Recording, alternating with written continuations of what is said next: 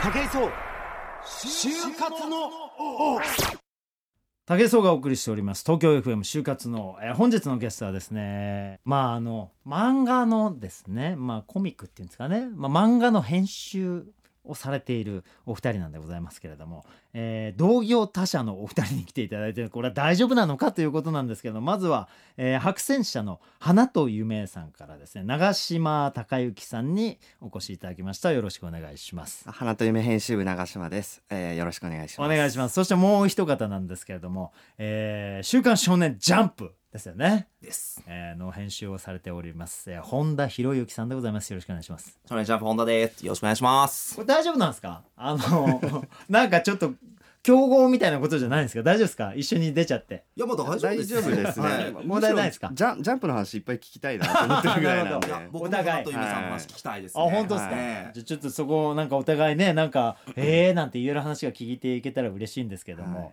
まずあのーちょっとねあのこれリスナーの皆さんも意外とねあの出版社の仕事ってね意外まあ特殊といえば特殊じゃないですか、ええ。ちょっとその業界独特のものじゃないですか、うん。であの実際にどんなお仕事されてるのかなっていうのがまず疑問なんです。けど、僕もぶっちゃけはっきり雑誌のあの漫画の編集さんとかの内容ってあんまり知らないんですよ。最近その編集の方の物語の漫画とかが出てきたんでそれ見てちょっと理解してんですけど、はい、実際あのどんなお仕事するんですか？これ一言で言うのが難しいかなと思うんですけど。まあそうなんですよ。一言じゃなくていいですよ、はい。多分よくあの皆さんがうん。思うイメージって、あの原稿取りで、原稿時間がないっす先生みたいなイメージが 特に強いとは思うんですけれども、本当に結構何でも屋なところがあってほ雑誌の中でまずそれこそ記事ページ面白い記事ページを作ったりとか、まあ、あとはそのまあ僕ら漫画編集なんでメインは漫画を作ることなんですけれども、は漫画を作るにしてもやっぱりその作家さん人それぞれうん。合わせて作っていくんで、うん。もう打ち合わせでものすごくあの意見を出したりとかしてあの作っていくこともあるしあまあね。はい。まあ、でもやっぱその作家さんが書きたいことをこう汲み取ってはあやったりとか、まああの漫画を作るだけにおいても結構いろんなことはありますし、まあ、あと僕は元青年誌にもいたんで、はいはいはい。グラビアをやったりとか。あグラビアね、はい、いいなそれ、はい、もうなんかこの仕事やってたってだいや、うん、ちょっともう一回やりたいなと思ってるんですけ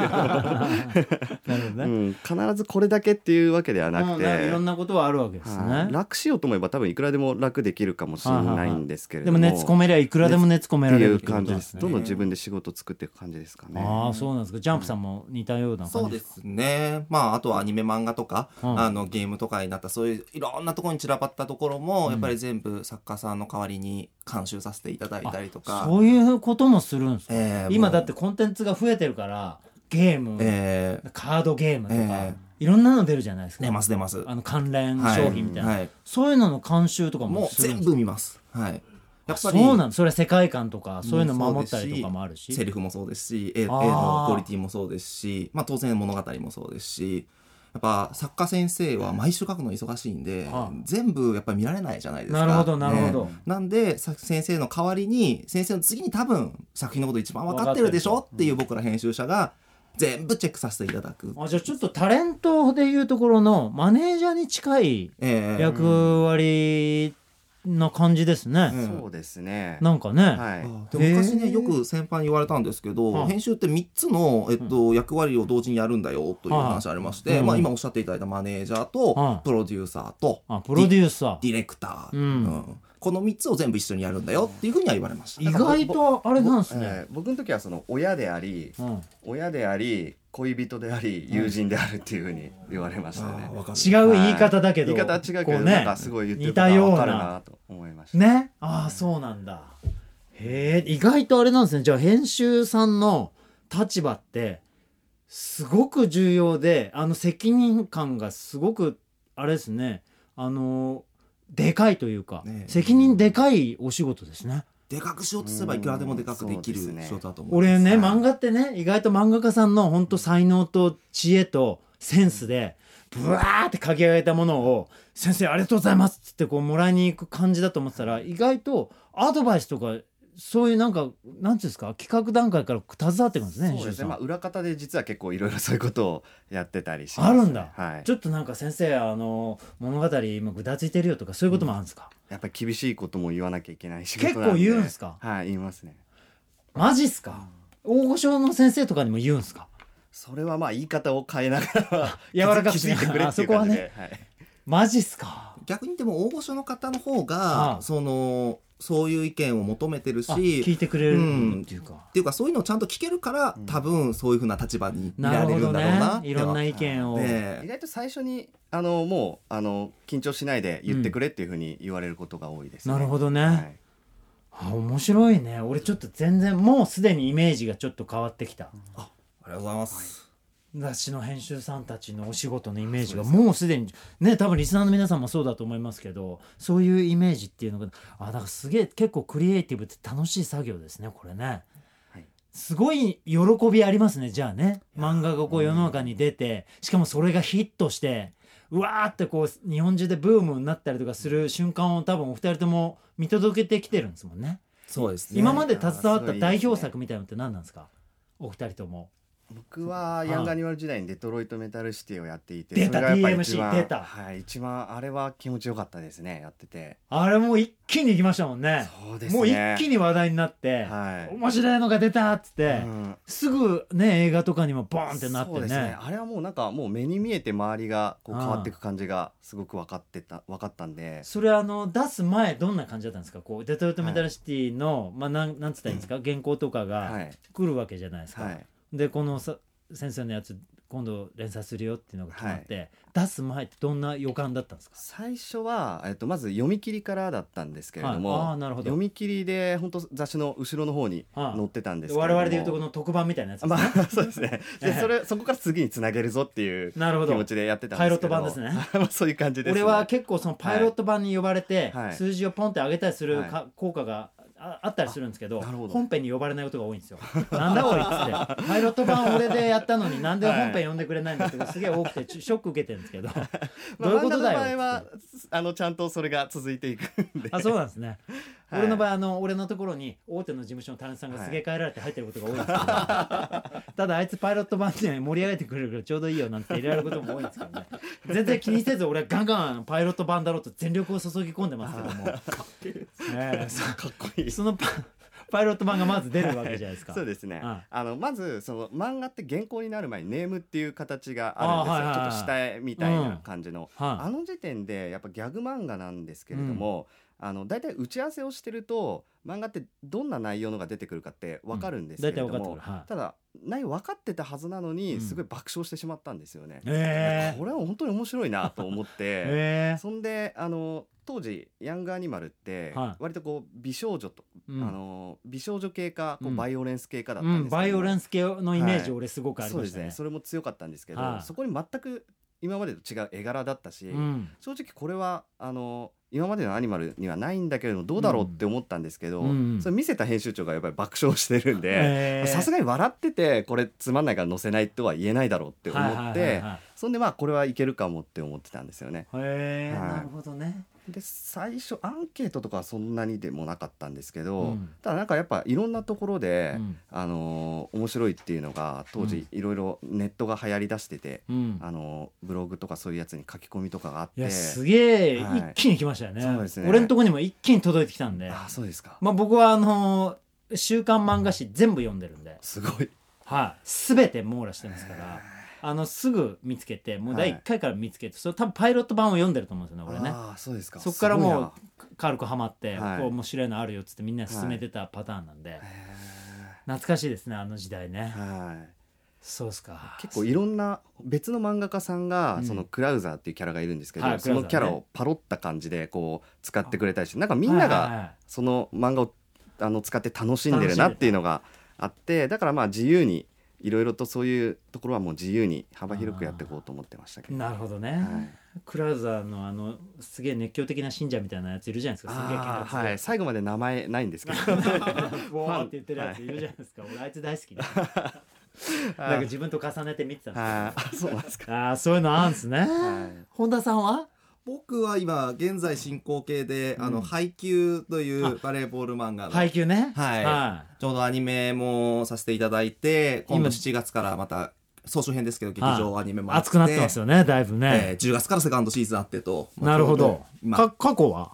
代表作的なものは？過去の代表作、うん。いやでもその自分のその立ち上げでヒットしたのはやっぱ配給が初めてだったあので、そうなんですね。はい、その前も「銀魂」ですとか「ナルト」ですとか大きな作品担当させていただきましたけどたりとかして。ええ。それはもう先生とね先輩たちが作ったものだったので。なるほど。いやでもすげえな銀魂ナルトとかねもうなんかもう世を席巻してる漫画たちですもんね、じゃあジャンプそういうの多いよなやっぱ。いやでも本当勉強させていただきました、すごいですね、ええ。どうですかそのお仕事。どうですか？いやめちゃゃくちゃけどうですか？めちゃくちゃ楽しいですよ。あ楽しい。ええ。いや一番楽しいことはやっぱ何ですか？いやもう自分でこう納得いく、ん。まあさっきもネームっていうことは出ましたけど、ネームができて、うん。絶対面白いだろうってやっぱここのそっか思えて、うん。それをお客さんに見せた時にお客さんも面白いって言ってくれる、これはやっぱり脳みそしびれるぐらい気持ちいいですね。やっぱその産んだ時なんですね。え産んだ時。ー産んだ時。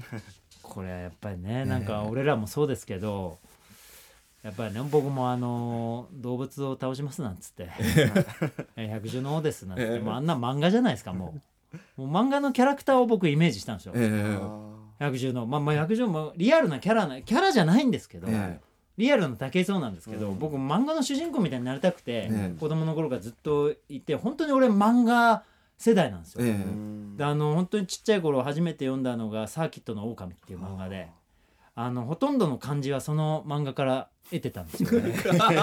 だから一番最初に覚えた漢字が「野郎」だったんです。よ違うサーキットの狼って本当に「この野郎」っていうセリフがすげえ多いんですよ。であの「野郎」が読めなくて「のろう」って読んでたんですけど俺でそれを一番最初に覚えた小学校1年生の時に覚えた漢字が「野郎」だったんですよ。でそんぐらい俺は漫画に影響されて生きてきてるんで。教科書みたいな感じなんですそう本当にね教科書だし、はいい、ろんなあの分野の知識とかが手に入って、で自分が携わってないスポーツでもあの、なんだろう娯楽でもそういうどのジャンルでもあのその業界にもう入って何年かやったぐらい楽しめて知識が入るのが俺漫画のいいとこだと思ってて、だから意外とそのにジャパニーズアニメがやっぱ世界中でやっぱりあのー重宝されてるっていうのは、はい。そういう教育的な観点でもすげえプラスがあるんだと思うんですよ。だからね、あのー子供の情緒を育てるのにはすげえ最適のツールじゃないかなと俺思ってるんですよね。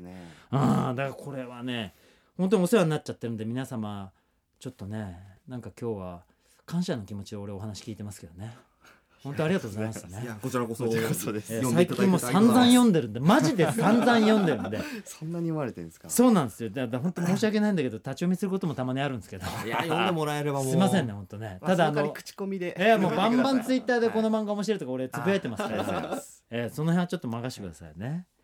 まああのーこれやっぱり就活のという就活番組でございますのであのーまあ就職、はい。そこにちょっと目を向けていきたいんですけどもあのー編集のもう13年目と9年目ですか、はい。ベテランのお二人でございますけれどもこの業界を見てきて、はい。そしてお二お二人はね出版志望だったんですもんね。そうですね。そこから今のお仕事に就いた、はい。あのお二人から見てなんだろうな多分就活生の中にはね、もう俺この業界のこの仕事に就きたいとかって思って、もうそこばっかりしか見えてない子もたくさんいて、はい。あの他の業界の楽しみだったりとか喜びがいまだにまだちょっと目に入ってきてない子もたくさんいると思うんですけど。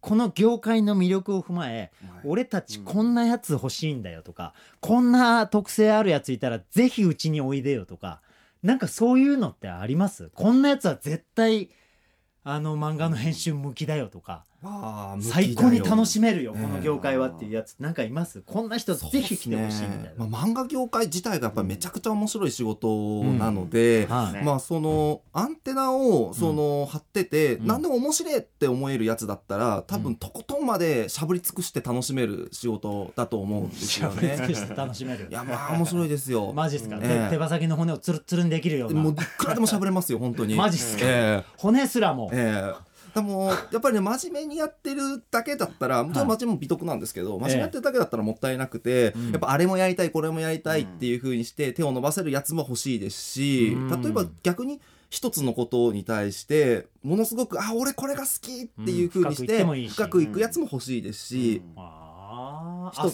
あ遊べるんですね。遊べます。本当に。人と喋るのが好きでもいいですし、へなんどこにでもハマるアタッチメントはあるんでえなるほど。逆に言うと俺はこういうやつだぜだからこういうふうに、あみんなと一緒に遊びたいですっていうふうなのが一つでもあるやつだったら多分ハマれる可能性はる。可能性は十分あるってことですね、はいえまあ、なるほど、やっぱりあれですよね、うん。あの僕らの仕事って、うん。例えばみ週末見た映画を、うん。すすぐ次の日に週明けになって、うん。もう漫画家さんにその感動を話したりとかあここはすごい投げたんですよとかここはすごいあのドキドキするんですよっていうことをすぐあのあの語ることによってそれがはどんどん仕事に結びついていく仕事なんでだからやっぱりこのなんていうのかなすごいい感動してよく泣くやつとかでもいいし。うん。やたらそのなんだろうな女の子だったらその男の子の妄想でときめいてる子とかでもいいしなんかやっぱりその自分のこの感情が感性みたいな感性とかがあのそれが正しいかどうかなんて、うん。漫画で出してみないとわからないんでなるほど。なんかこう人に語りたいとか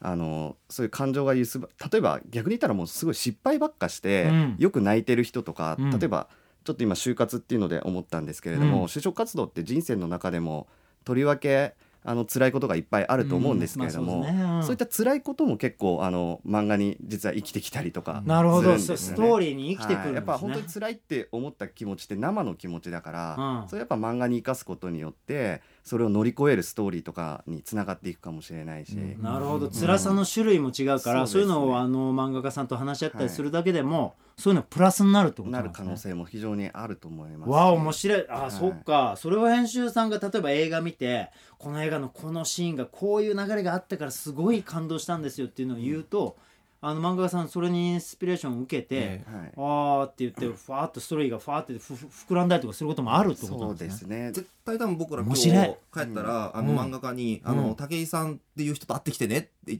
このあの人こんな面白かったよって多分すぐ言いますよ打ち合わせで。マジっすか、はい。やべそしたらなんか髪の毛ちょっとツンツンしたなんか逆リーゼントみたいなやつがキャラクターで出始める可能性もあるってことですね花と夢に俺みたいなプリンス現れる可能性もあるってことですね。かなと夢、まあそうですね。あのだいぶあのいろいろと修正点。を修正点ワオ！ワオ！マジかよ。まあまあまあまあですよ。俺だって。そんなに悪くないよ。い各国の王子様だってそんなにイケメンばっかりじゃないよ。はい王子様役なんですいろんな、えー、王子様わかんないけど。配給になんかワイルドな動物っぽいアタッカー出てきてもいいなと思う最近思ってるんですけどね。いやいや僕もそう思います可能性ゼロじゃないですよねちょっと熱く話しておいてください。漫画家さんに今日本当帰ったらお願いしますよ。そうですね。原作の古田先生あの武井さんすごいファンなので。本当に？ええ。マジで、ええ。今日あのサインもらってこいって言って預マジっすか、ついこの間あの堺ブレイザーズっていうええ。バレーボールチームに、ええ。あの対決しに行って、ええ。あの人生初スパイクを決めてきたところだった本当ですか、見たかった。面白かった。関西限定の番組なんで東京でも見れないんですけど。ね。あそうなんだ、え。いやでもなんかちょっと俺経験してみたい職種ですねえもうぜひすげえ楽しそうですね、はい。俺まあこれなんだろうな。やっぱしでもしかもねあのー普段ねこの会社員の方に着ていくシリーズ結構前にやってたんですよ、ええ。はい。やっぱりみんなスーツビシッと着てきて、はい。ネクタイ締めてたら2人ともこのカジュアルさったらねえよな。もうシャツのボタンなんか6つあるのがもう上2つ上3つ下2つ開いてるみたいなね。真ん中2個しか閉まってない。で緑色のチノパンになんかほこりついてるみたいなのとか 1人はもうえんじ色のチノパンがなんか ちょっとあの汚れでドットみたいになってたりとか なんかすんげえパーカーのもうあのファスナー全部開いてるみたいな。もうカジュアルさっつったら半端じゃねえなっていうお二人なんですけどそのあたりがやっぱりこの仕事のなんて言ったんですかね本質的なところはそこじゃねえよっていうところをね表してると思ってて本当にあの人が楽しむあの感動する、ええ。涙するとかそういったものに訴求していくものが漫画じゃないですか。ストーリーとかで、ええ。やっぱりあの夢を持てたりとかあの自分の現実の辛さを乗り越えられたりとか、そういうのは俺漫画には詰まってると思うんですよ。うん。でだからどの漫画もやっぱり共感できたりで平凡なものをこうすごい見せてくれて平和だなって感じさせてくれるものもあるし、うん。なんか過激なものもあれば、うん。なんか自分がやっぱり経験したことのない世界を本当に端的にうん。12時間読むだけでああそうなんだ。楽しそうだなってこうなんつうんだろうな。インターンとして体験させてくれるようなものが俺漫画だと思ってんだけど、えはいなんかそれに俺もすごいインスパイアされて自分の人生を構築してきて、俺も漫画の登場人物になりたいななんて思ってやってきたもんで、そしたら百獣の王になっちゃったんですけど、ええもう最近主人公面してやってますけども。なんかだから。えー、だからもう皆さんのそのお仕事っていうのは本当に今日こうやってちょっとお話聞いただけでもなんつったらいいんだろうな。直結してますよね。あの喜びとかそういう人が手にする価値に直結してるなと俺すごく思ったんで、ぜひねそういったものに触れてあの直接それを生み出したいなと思ってる就活生の皆さんとかいたら一回ね門叩いてほしいですよね。そうですね。うん、なんか面接に行くだけでも行ってみてほしいなとか、ES 出すだけでも出してみてほしいなと、え。で子供みたいな ES 出してほしくないですか？あなんかもうこれが好きでしょうがないんですよみたいな、ええ。で一回ちょっと覗かせてほしいんですよみたいな ES とか来たら意外と通りそうな気するんですけどねもう喜んで通しちゃいますよ。うん。マジっすか？ね。やっぱ思いを伝えるのが仕事だから、はい。そういう思いが伝わってきたら、多いな、うんそ子供みたいであったとしても多分こっちは心動かされるかなあああなるほどね。やっぱちゃんとしてるよりは本当にちゃんとしなくてもバカみたいになんか楽しそうなやつの方がやっぱりねいいですからねこなるほの仕事。どね。ちょっと就活生の皆さんここもしかしたら結構穴場じゃないですけどね。でもでもそこを本気でガツガツ狙ってる人たちもたくさんいますから競争率もやっぱり高いと思いますけども、意外と夢のある職場だな。俺ちょっと中途採用申し込もうかな。そんな気にもちょっとなるよ。本当一年ぐらいやってみてよ俺こういう仕事。でも編集部に竹下さん面白そうですね。面白そうでしょ、ね。はいなんか、ね。朝まで一緒に仕事してそのままちょっと飲みに行きたいですね。うん。でなんか納得しなくても自分で漫画描き始めるパターンあるかもしれない。ちょっとねもう俺に書かせてくれよなんて。今週の展開はこれだよなんつってね。こうなんか行きたい気分になりますけども。じゃあちょっとそんなお二人からですね。せっかくなんで、はいこうあのゲスト来ていただいてやっぱおそれぞれの担当の漫画がこれまであると思うんですけども、就活生のメッセージとして、はい。ご自身がこれまで担当されてきた漫画で、はい。こいつのこのセリフがはい。響くだろうと。これをメッセージとして送りたいよみたいなセリフとかあったらちょっと細かい解説を添えていただいてよろしいですか、はい。先いいですか？あどうもどうぞ。あどうぞ。じゃあもう本田さんからお願いします、はいじゃあ僕はあの「配給」という作品の中からはい。敵学校の、うん。えっ、と監督の猫畑監督っていう、猫畑監督。えー、はいじいさんがいるんですけれども、ええそのじいさんが主人公側の監督、まだ若くて、うん。うまくいかないことばっかりで、うん。一生懸命やるんだけれども、うん。まあまあ失敗もするっていうその、えっと、まあ、武田先生、武ちゃんっていうんですけど、武ちゃん。に対して言ったセリフが、はい。えー熱意には熱意が返ってくる。おえ君がその頑張っている限りどんなに不格好でもちゃんと生徒は見ていてくれてついてきてくれるよだから頑張んなさいっていうセリフがあるんですけれども、素敵な大人じゃないですか、えーねそうなんです。と思うんです。でそれって結局やっぱりそのまあ本当熱意は熱意が返ってくるってもうその言葉の通りなんですけれどももう一つはやっぱり熱意をその見せることとか、うん。ぶつけることっていうのをうん怖がったり厭わないでほしいっていうことだと思うんですよね。なるほ。どね、うん、やっぱり就活とかやってるとうんなかなかねやっぱりそのひ自分が否定されたりとかうまくいかなかったりとか、ねそういったところがあるので、はい。熱意をぶつけるのは怖くなる瞬間ってあると思うんですけれども、ね。うん、まあそれはそれとしてね、うん。でもやっぱり熱意をぶつけないともうどうしようもないですから、うん。ただ、まあ、少なくとも漫画とかこういうふうな出版社の業界っていうのはその熱意を笑う人間は誰もいませんし、なるほど。ええ熱意には熱意が返ってくると、なるほど、はい、いう言葉を送りたいですね。なるほどね。そっか。未熟なところからだってあの本当にもうヒットしてる漫画家さんの下についたりして編集をやり始めるんですもんね、ええ。ゼロからスタートして、ええ。その成功だけが仕事じゃないんですもんね、えで漫画ってしかも成功だけを語るもんじゃないじゃないですか。そうですね。失敗とかええ。挫折とかそういうのありながらの成功だったりとか、ええ。そういうのを語るもんだから、ええ。その挫折とか失敗とかすらも糧になるのがこの業業界ですもんね。本当おっしゃる通りだと思います。さっきの話でもそうですけど、ええ。なるほどね。熱意を持ってはい。というまあ熱意には熱意が返ってくるよということをお言葉いただきましてありがとうございます。漫画詰まってんなそういうの。じゃあ長嶋さんお願いします。はいえっと、僕は今「花っていう目で覆面系ノイズ」っていうあの少女漫画をやってるんですけれども、えっと、これはあの片思いの漫画であの主人公の高校生のニノちゃんっていう女の子がいるんですけれども、はい幼なじみのももくんっていう子にずっとうん。6年間片思いをし続けていて、ほその昔そのももくんっていうのはニノちゃんの歌をうん。歌うとこう笑ってくれてその思いがすごいあのずっと心の中に残ってるんですよ。はいはいはいでそある日そのももくんは、うん。あの夜逃げでいなくなってしまって。そうなんですよ。でそその時にあの必ずお前のえっと、いつかお前の歌声を目印にまた会えたらいいなっていうあのセリフを一回残してるんですけれども、うん。ニノちゃんはずっとそれを思い続けて、うん。あの歌い続けてるんですよ。でそその歌ってる場所が由比ヶ浜の海岸で、うん。であのでもやっぱりずっと会えなくて、うん。いつになっても届かない、うん。私の歌なんて届かないっていう時に、うん。あのそれでもあの周りの子たちがいろいろとあの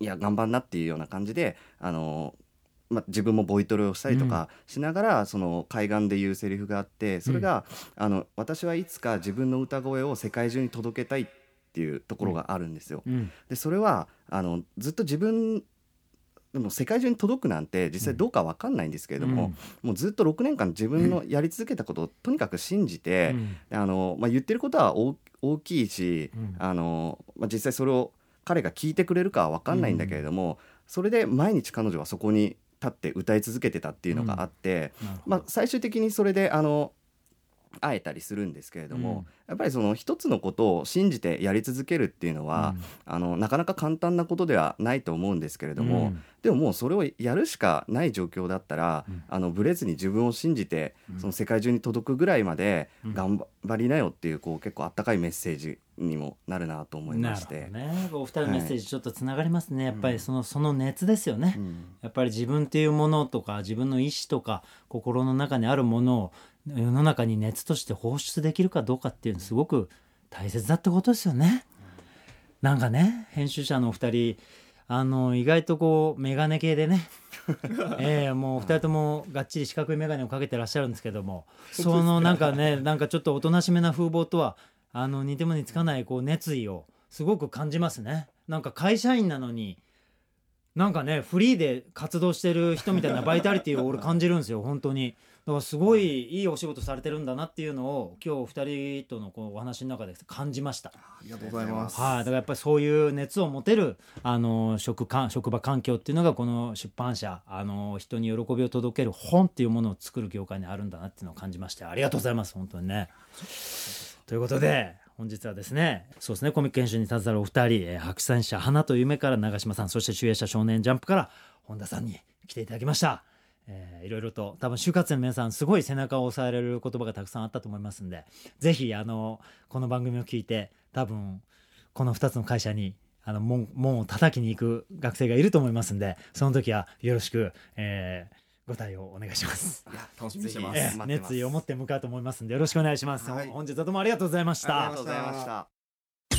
武井壮就活の王東京 FM 武井壮の就活の王そろそろお時間となりました。番組では皆さんの声を大募集中でございます。番組ホームページのメッセージフォームからご意見ご感想ご相談何でもお送りください。就活の音検索すると見つけることができると思います。ということでちょっとエンディングにもお二人残っていただいてるんですけども。なんかあの告知なんかあります？させていただいてよろしいですか？しちゃってください。お願いします。はい。はい。